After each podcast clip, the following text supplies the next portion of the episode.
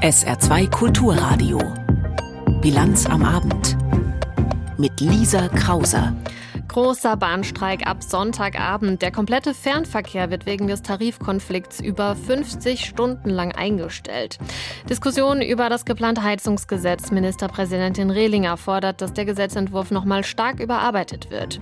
Und Ende Juni sollen bei Kaufhof in Saarbrücken die Lichter ausgehen. Wie geht's für die Mitarbeitenden weiter? Auch darauf gucken wir in der kommenden halben Stunde. Herzlich willkommen. Das ist ärgerlich für alle Bahnreisenden, aber die Eisenbahn- und Verkehrsgewerkschaft E V G hält's im laufenden Tarifkonflikt für nötig. Es wird wieder gestreikt. Ab Sonntagabend bis Dienstagnacht soll im Fernverkehr der Bahn nichts mehr gehen. Warum die Gewerkschaft so lange streiken will, berichtet Wolfgang Landmesser.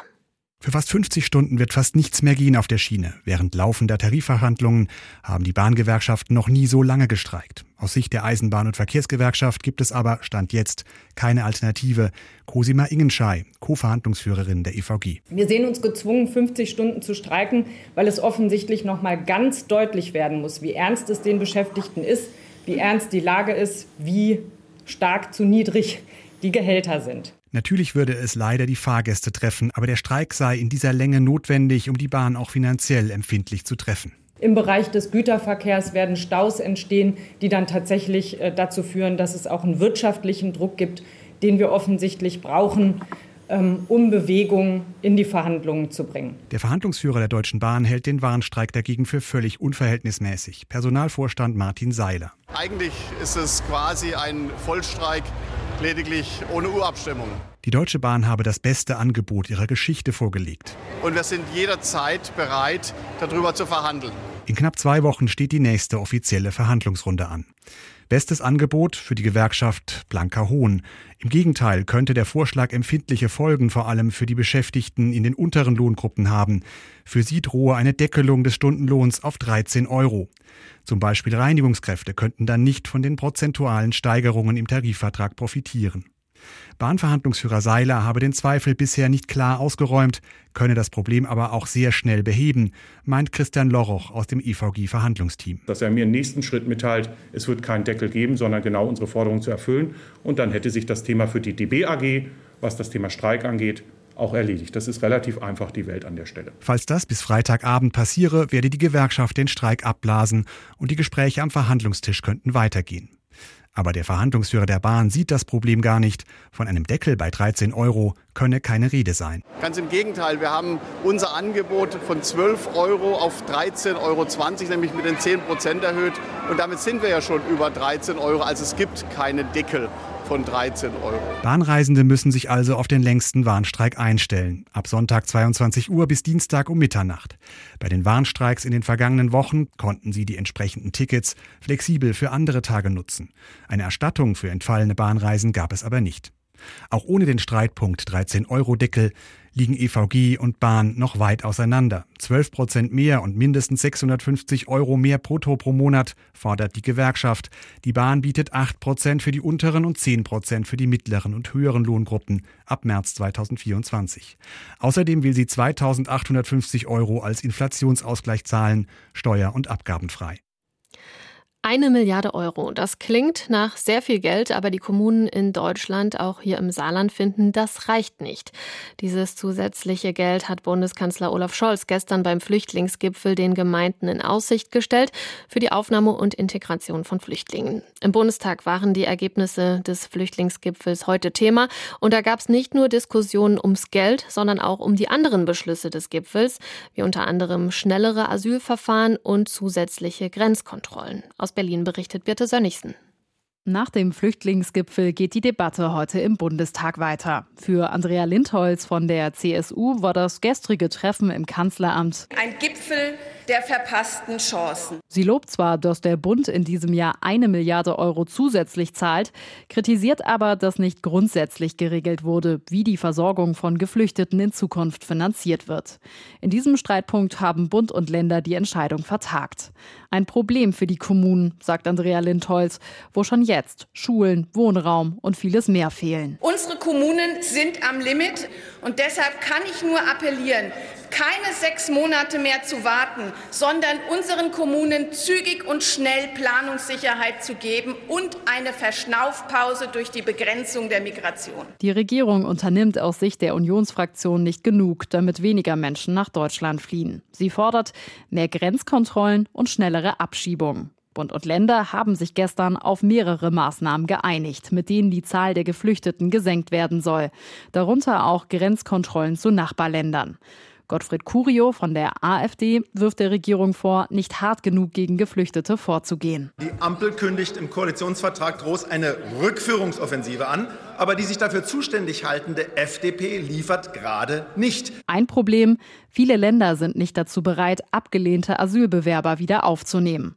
Der F D P-Politiker Joachim Stamp ist seit Februar der erste Sonderbevollmächtigte für Migrationsabkommen. Er soll Abkommen mit anderen Ländern aushandeln, unter anderem um Abschiebungen zu erleichtern. Bisher habe er zu wenig und das zu langsam erreicht, kritisiert die Union. Herr Stamp, handeln Sie endlich! Die Ampelregierung will außerdem das Asylverfahren nicht erst in Deutschland, sondern schon an den Außengrenzen der E U stattfinden. So sollen insgesamt weniger Menschen nach Deutschland kommen, sagt F D P-Politikerin Anne-Weruschka-Jurisch. Es geht dort um die Grenzverfahren an den E U-Außengrenzen für Personen mit einer geringen Wahrscheinlichkeit, bei uns aufgenommen zu werden, und um einen flexiblen, verbindlichen Verteilmechanismus. Wie genau das funktionieren soll, ist allerdings noch nicht geklärt. Das kann die Bundesregierung auch nicht alleine entscheiden. Und bislang ist man sich auf E U-Ebene in dieser Frage nicht einig. Offen also, ob sich diese Idee überhaupt umsetzen lässt. Clara Bünger von der Linkspartei: Gehen die Pläne zu weit. Die Beschlüsse des Flüchtlingsgipfels werden zur Folge haben, dass es mehr Tote und Leid an den Außengrenzen geben wird. S P D-Politiker Helge Linz erinnert in der Debatte daran: Man hat manchmal den Eindruck, als ging es nur noch um Gegenstände. Es ändert nichts daran, wir haben es mit handelnden Menschen zu tun. Auf der einen Seite sollen also weniger Geflüchtete nach Deutschland kommen. Auf der anderen Seite will die Bundesregierung dringend benötigte Fachkräfte aus dem Ausland gewinnen.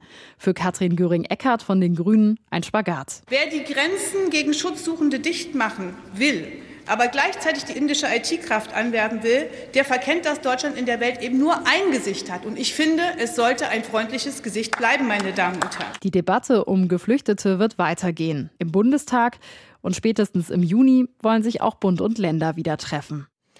Die saarländische Ministerpräsidentin Anke Rehlinger, S P D, hat sich offen für Asylverfahren an den E U-Außengrenzen gezeigt. Nach dem Flüchtlingsgipfel von Bund und Ländern hat sie gesagt, Asylverfahren müssten beschleunigt und irreguläre Migration reduziert werden. Außerdem fordert sie, Abschiebungen konsequent umzusetzen. Whistleblower. Für die einen sind sie Helden, für die anderen Verräter. Der Bundestag hat jetzt einem Kompromiss zum Schutz von Whistleblowern zugestimmt. Mit dem Gesetz sollen Hinweisgeber in Firmen und Ämtern besser geschützt werden. Oliver Neuroth. Wer an seinem Arbeitsplatz Missstände aufdeckt, darf dafür nicht entlassen werden oder andere Nachteile haben. Im Gesetz heißt es, gegen hinweisgebende Personen gerichtete Repressalien sind verboten. Firmen mit mehr als fünfzig Mitarbeitern müssen künftig Meldestellen haben, an die sich die Beschäftigten wenden können. Das können interne Meldestellen sein, im Betrieb oder externe. Auf Druck der unionsgeführten Länder steht nun im Gesetz, dass die Meldestellen keine anonymen Hinweise entgegennehmen müssen. Ohne diesen Zusatz wäre das Gesetz wohl ein weiteres Mal im Bundesrat gescheitert. Die finale Entscheidung dort steht morgen an. Vertreter der Regierungsparteien lobten das Gesetz im Bundestag. Es gebe Rechtssicherheit für Hinweisgeber und für Unternehmen. Die A f D sprach von einem erbärmlichen Gesetz, weil nun jeder jeden anschwärzen könne. Die Linke kritisierte, das Gesetz komme zu spät. Tatsächlich hätte es nach einer E U-Richtlinie schon Ende zweitausendeinundzwanzig in Kraft treten müssen. Seitdem zahlt Deutschland täglich eine Strafe nach Brüssel. Insgesamt kommt ein zweistelliger Millionenbetrag zusammen. Steuergeld, das sinnvoller hätte eingesetzt werden können, so die Linke. Das Whistleblower-Gesetz ist, wie gerade gehört, morgen Thema im Bundesrat. Morgen auch ein Thema dort, nicht zur Abstimmung, aber zur Beratung: der Entwurf zum umstrittenen Heizungsgesetz. Die Bundesregierung will ein Gesetz auf den Weg bringen, das vorsieht, dass ab nächstem Jahr möglichst jede neu eingebaute Heizung zu fünfundsechzig Prozent mit erneuerbaren Energien betrieben wird. Damit soll der Abschied von Gas- und Ölheizungen eingeläutet werden. Die saarländische Ministerpräsidentin Rehlinger hat sich dazu heute im S R-Interview geäußert. Sie fordert, dass dass das Gesetz überarbeitet wird. Sonst werde das Saarland nicht im Bundesrat zustimmen. Und sie glaubt auch nicht, dass der vorliegende Entwurf so zum ersten Januar zweitausendvierundzwanzig in Kraft treten wird, wenn er nicht noch stark geändert wird. Es geht mir gar nicht darum, grundsätzlich das langfristige Ziel der Energiewende im Gebäudewärmebereich in Frage zu stellen. Aber völlig klar ist auch, es muss möglich sein, dass die Bürgerinnen und Bürger diese Wärmewende auch vollziehen können, ohne dass sie dadurch in finanzielle Nöte geraten. Und es muss erhebliche Änderungen an diesem Gesetz geben, wenn er denn überhaupt mit diesem zeitlichen Vorlauf dann in Kraft treten kann. Ja, laut Rehlinger sind zahlreiche Änderungsvorschläge eingegangen. Besonders im Saarland sei man bei dem Thema auch eben sensibilisiert. Wir haben eine ganz hohe Eigenheimquote, wobei man einfach auch sagen muss, bei uns ist der Besitz eines Eigenheims jetzt nicht Ausdruck zwingend von großem Reichtum, sondern es ist für viele Menschen Altersversorgung bzw. selbstgenutzter Wohnraum. Und dann kommt noch verschärfend hinzu, dass viele von diesen Immobilien mit Gas- und Ölheizungen ausgestattet sind und die sind auch noch überdurchschnittlich alt. Also insofern haben wir einen ganz besonderen Blick auf dieses Thema, weil es eben auch eine ganz besondere Betroffenheit gibt und diese konkreten Fragen, wen wird möglicherweise wann welche Verpflichtung treffen und wie wird ihm aber bei der Umsetzung dieser Verpflichtung geholfen werden, das ist jetzt Gegenstand eines politischen Aushandlungsprozesses, sagt Anke Rehlinger zum umstrittenen Heizungsgesetz, das morgen im Bundesrat besprochen wird. Deutschland, Frankreich, Ägypten und Jordanien haben ein Ende der Gewalt im Nahen Osten gefordert. Das Blutvergießen muss jetzt aufhören, hat Bundesaußenministerin Baerbock nach einem Treffen mit der Ministerin und den Ministern der anderen drei Länder in Berlin gesagt. Bei israelischen Angriffen auf den Gazastreifen als Reaktion auf Raketenbeschuss durch militante Palästinenser sind dort seit Dienstag fünfundzwanzig Menschen getötet worden, darunter auch Zivilisten. Auch heute haben sich Israel und Palästinenser aus dem Gazastreifen Gefechte geliefert. Bettina Meyer berichtet. Die Spirale der Gewalt dreht sich weiter. Bis zuletzt griff die israelische Armee Stellungen der Terrorgruppe Islamischer Dschihad in dicht besiedelten Gebieten im Gazastreifen an. Raketen aus Gaza flogen Richtung Israel. Von einer immer wieder angekündigten Waffenruhe keine Spur. Die Verlierer, die Menschen, die in und um Gaza leben. Immer wieder rennen sie um ihr Leben. Ladenbesitzerin Mika Haidanet aus der israelischen Stadt Ashkelon an der Grenze zu Gaza sitzt mit ihren zwei kleinen Kindern im Bunker. Sie versuche, sie nicht zu verängstigen. Mein Sohn ist hysterisch geworden und sagte, Mama, ich möchte kein Hui, Hui, Hui. Ich konnte ihn nicht beruhigen, nicht sagen, dass ich bei ihm bin, um ihn zu beschützen, dass alles gut wird. Er saß da mit verschlossenen Augen. Er hat unkontrolliert gezittert. Ich umarmte ihn ganz fest. Ich habe gesagt, dass ich bei ihm bin. Warum müssen wir in solch einer Realität leben? Die Realität? Auf der anderen Seite im Gazastreifen sterben Menschen. Viele sind Zivilisten, auch wenn das israelische Militär beteuert, es gehe gezielt gegen Terroristen des islamischen Dschihad vor und immer wieder Erfolge vermeldet. Drei führende Mitglieder der Terrorgruppe Islamischer Dschihad, darunter ein Kommandeur, der die Raketen befehligte, wurde in der Nacht getötet. Armeesprecher Daniel Hagari. Ali Hassan Ghali. Der Kommandeur Ali Hassan Ghali ist verantwortlich dafür, dass fünfhundertsieben Raketen auf Israel abgefeuert wurden. Wir haben ihn und zwei Komplizen in einer Wohnung entdeckt und genau geplant, wie wir die Wohnung angreifen, ohne das Mehrfamilienhaus in Kanyunis zu zerstören. Das Ergebnis? Die Terroristen sind gestorben. Ja, äh, Videoaufnahmen zeigen, wie Rettungskräfte eine Leiche aus dem Haus bergen. In dem Mehrfamilienhaus im obersten Stock klafft ein riesiges Loch. Auch Wohnungen darunter sind beschädigt. Viele Menschen in Gaza haben keinen Zugang zu Bunkern. Das Ergebnis ist oft fatal.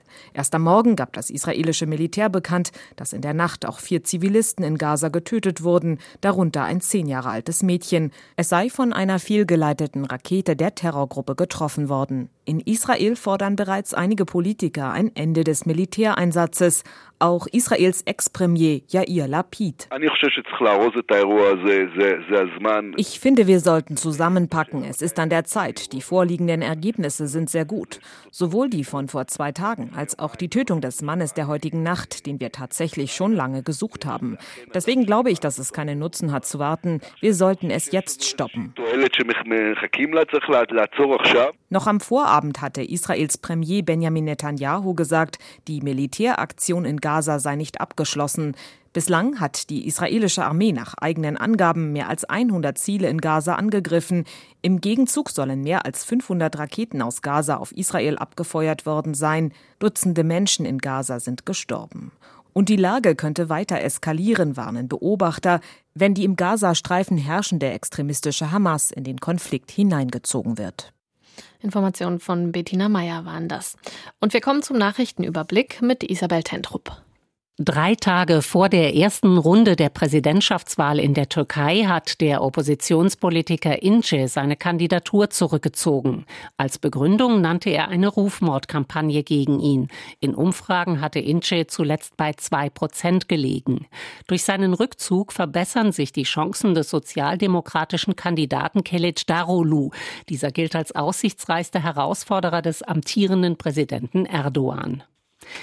Bei einer Explosion in einem Hochhaus in Ratingen in Nordrhein-Westfalen sind mehrere Einsatzkräfte von Polizei und Feuerwehr teilweise schwer verletzt worden.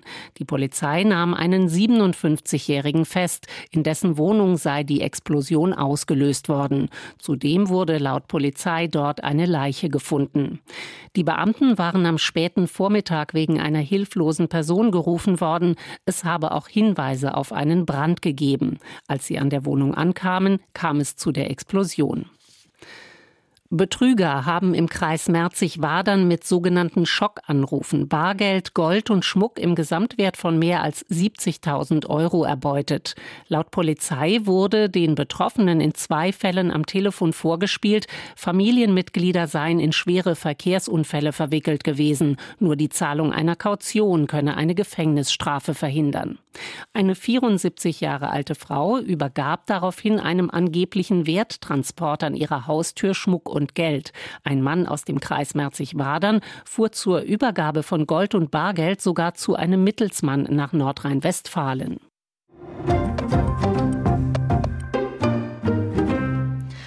In Deutschland sterben immer mehr Menschen durch illegalen Drogenkonsum. Die Zahl, die steigt jetzt schon seit mehreren Jahren.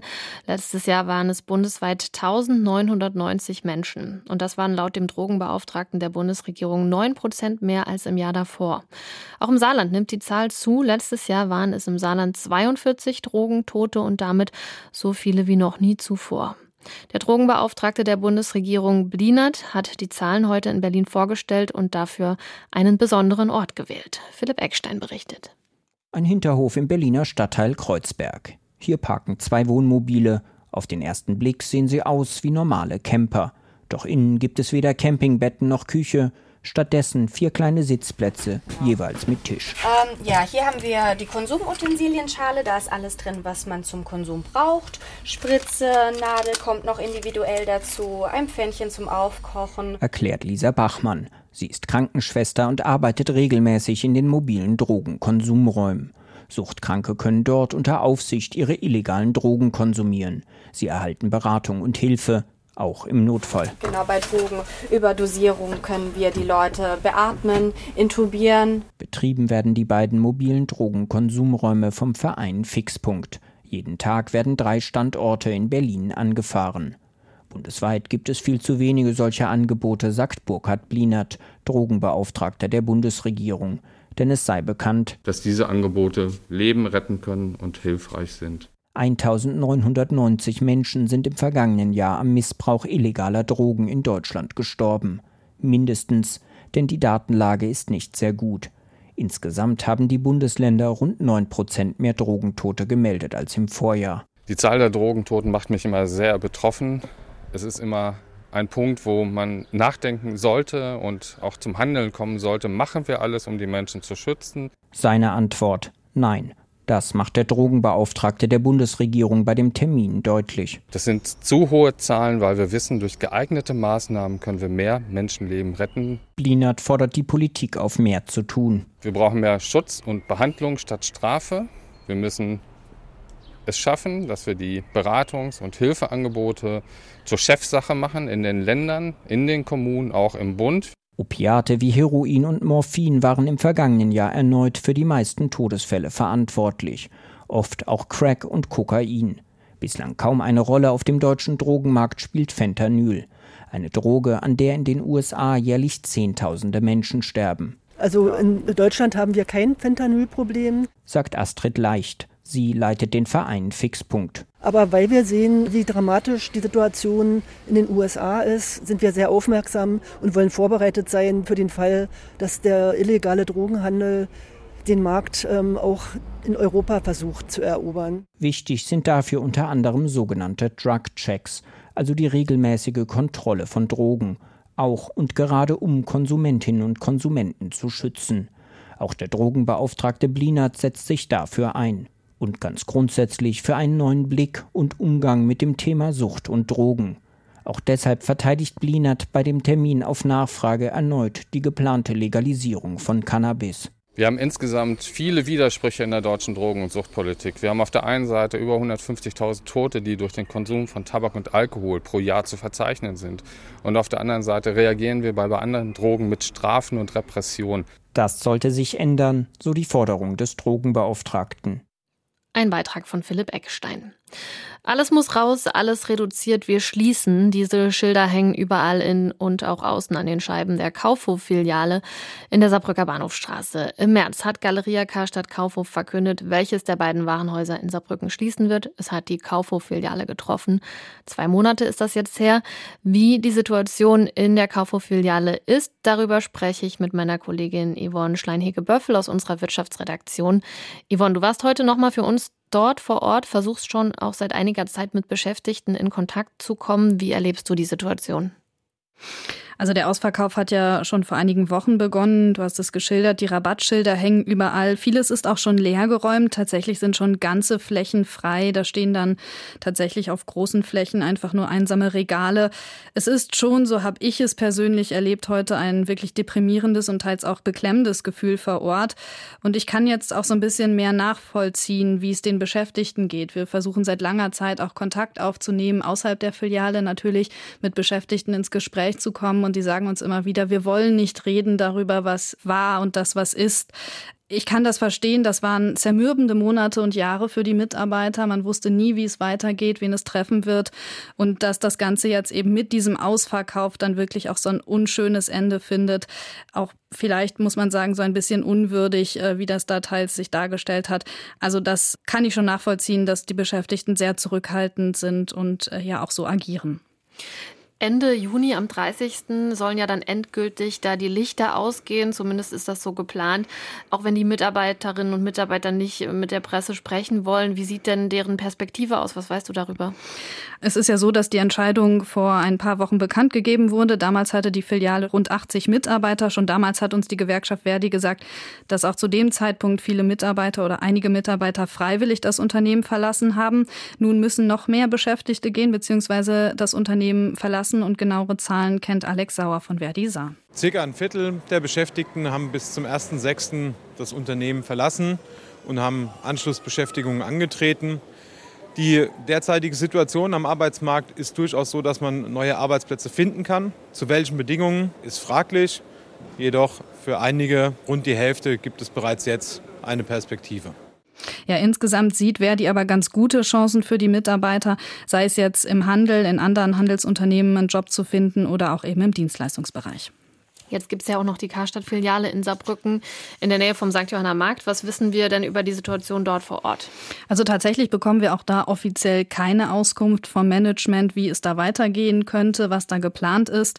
Auch mit den Betriebsräten kommen wir hier nicht ins Gespräch. Auch die wollen nicht mit uns sprechen. Was wir hören, dass es auch in dieser Karstadt-Filiale Kündigungen gegeben hat oder auch Kündigungen anstehen, und zwar nicht wenige.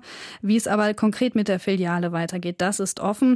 Auch der Gewerkschaft liegen wenige Infos bisher vor. Nach wie vor bleibt die Forderung, dass die Beschäftigten in die Sanierung des Unternehmens mit einbezogen werden.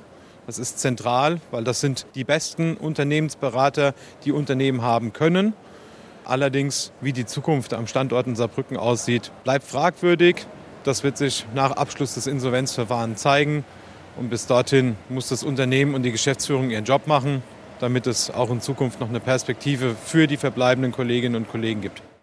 Das Management hatte ja angekündigt, dass die verbleibenden Filialen modernisiert werden sollen, auch dezentraler gesteuert werden sollen. Sie sollen sich in ja, ihrer Ausrichtung tatsächlich stärker regional fokussieren, auch schauen, was eben die regionale Kundschaft will. Das soll das neue Konzept sein, wenn man es denn als Konzept beschreiben will. Aber wie das konkret aussehen kann, da gibt es wohl einfach noch nichts. Informationen von Yvonne Schlein-Hicke-Böffel. Bund, Länder und Kommunen müssen im kommenden Jahr wohl mit weniger Steuereinnahmen auskommen als noch im Herbst gedacht. Das hat die Frühjahrssteuerschätzung ergeben. Hans-Joachim Viehweger. Es ist schon eine kleine Überraschung. Und ein Dämpfer für alle, die darauf spekuliert hatten, höhere Steuereinnahmen könnten helfen, den Streit um den Bundeshaushalt zu lösen. Zwar können Bund, Länder und Kommunen Jahr für Jahr mit mehr Steuern rechnen, aber die neue Steuerschätzung fällt niedriger aus als im Herbst. Der Grund? Seitdem sind einige Steuerentlastungen in Kraft getreten, die bei der Herbstschätzung noch nicht berücksichtigt werden durften. Es kann auch da eigentlich niemand überrascht sein, sagt dazu Christian Lindner, der die Zahlen am Rand des Finanzministertreffens der G sieben Staaten in Japan vorstellt. So, was nun aber ist die Konsequenz aus den vorgelegten Zahlen? Keine.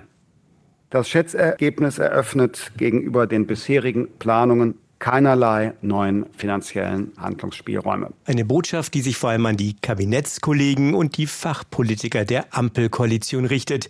Die wünschen sich für die kommenden Jahre höhere Ausgaben, zum Beispiel für die Bundeswehr, den Verkehr oder die geplante Kindergrundsicherung.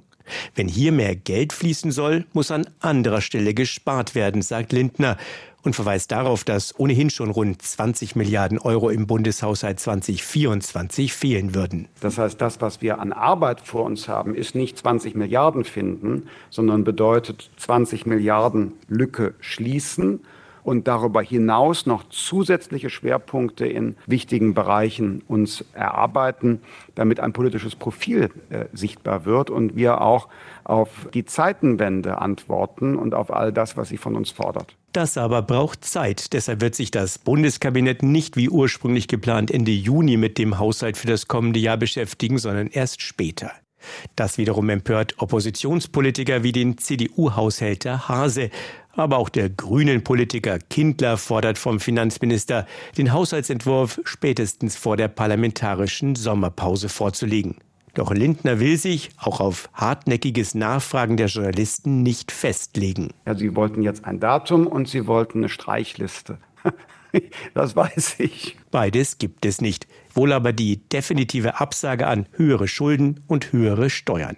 Schließlich laufe es mit der Konjunktur nach wie vor nicht besonders gut. Da können wir doch die wirtschaftliche Erholung und den Aufholprozess und die Attraktivität für private Investitionen nicht weiter dadurch schwächen, dass wir die Steuern erhöhen. Unterm Strich habe Deutschland kein Einnahmeproblem, sagt Lindner, und wird dabei unterstützt vom Präsident des Steuerzahlerbundes Rainer Holznagel. Rechnerisch gesehen bleiben von einem verdienten Euro nur siebenundvierzig Cent zur freien Verfügung. dreiundfünfzig Cent gehen an öffentliche Kassen. Und das hat auch die O E C D jüngst noch mal bestätigt. Wir sind Vize-Weltmeister bei Steuern und Abgaben. zwanzig fünfundzwanzig dürften die Steuereinnahmen in Deutschland erstmals die Marke von einer Billion Euro übersteigen. Finanzminister Lindner hatte mit dieser Zahl bis vor kurzem sogar schon für das kommende Jahr gerechnet. Und zur Börse. Am Nachmittag haben sowohl der DAX als auch Dow Jones und Co. nachgegeben, weiß Heidi Radwilas. In Deutschland gibt es weniger offene Stellen. Und in den U S A haben die Erstanträge auf Arbeitslosenhilfe im Vergleich zur Vorwoche um fast zehn Prozent zugenommen, mehr als von Analysten erwartet. Ein Zeichen dafür, dass sich die Wirtschaft etwas abkühlt. Ein gewisses Abbremsen der Wirtschaft ist nötig, um die hohe Inflation zu drücken. Gestern war bekannt geworden, dass die Teuerung in den U S A im April weiter gesunken ist auf vier Komma neun Prozent. Heute gibt es neuerlich positive Signale. Jenseits des großen Teichs sind die Erzeugerpreise nur noch um null Komma zwei Prozent gestiegen, ebenfalls nicht so stark wie erwartet. Geht die Inflation weiter zurück, könnten die Notenbanken die restriktive Zinspolitik hinter sich lassen, was den Unternehmen helfen würde. Deren Geschäft ist unter anderem wegen der Inflation schwieriger geworden. So erklärt der DAX-Konzern Bayer heute seinen massiven Gewinneinbruch im ersten Quartal mit Mehrkosten durch Inflation und einen konkurrenzbedingten Preisverfall beim Unkrautvernichter Glyphosat. Die Aktie ist der größte Verlierer im DAX. Der DAX schließt bei fünfzehntausendachthundertfünfunddreißig Punkten, ein Minus von null Komma vier Prozent. Und wir gucken auf die Wetteraussichten. In der Nacht kann es immer mal wieder Regen oder Schauer geben bei Tiefstwerten von zehn bis sieben Grad. Auch morgen wird es stark bewölkt und teils regnerisch im Saarland bis siebzehn Grad. Ähnlich sieht das Wochenende aus. Sehr grau und es sind immer wieder Schauer und Gewitter möglich. Das war die Bilanz am Abend. Hier geht es jetzt mit Roland Kunz weiter. Mein Name ist Lisa Krauser. Ich sage vielen Dank für Ihr Interesse und wünsche Ihnen noch einen schönen Abend. Tschüss.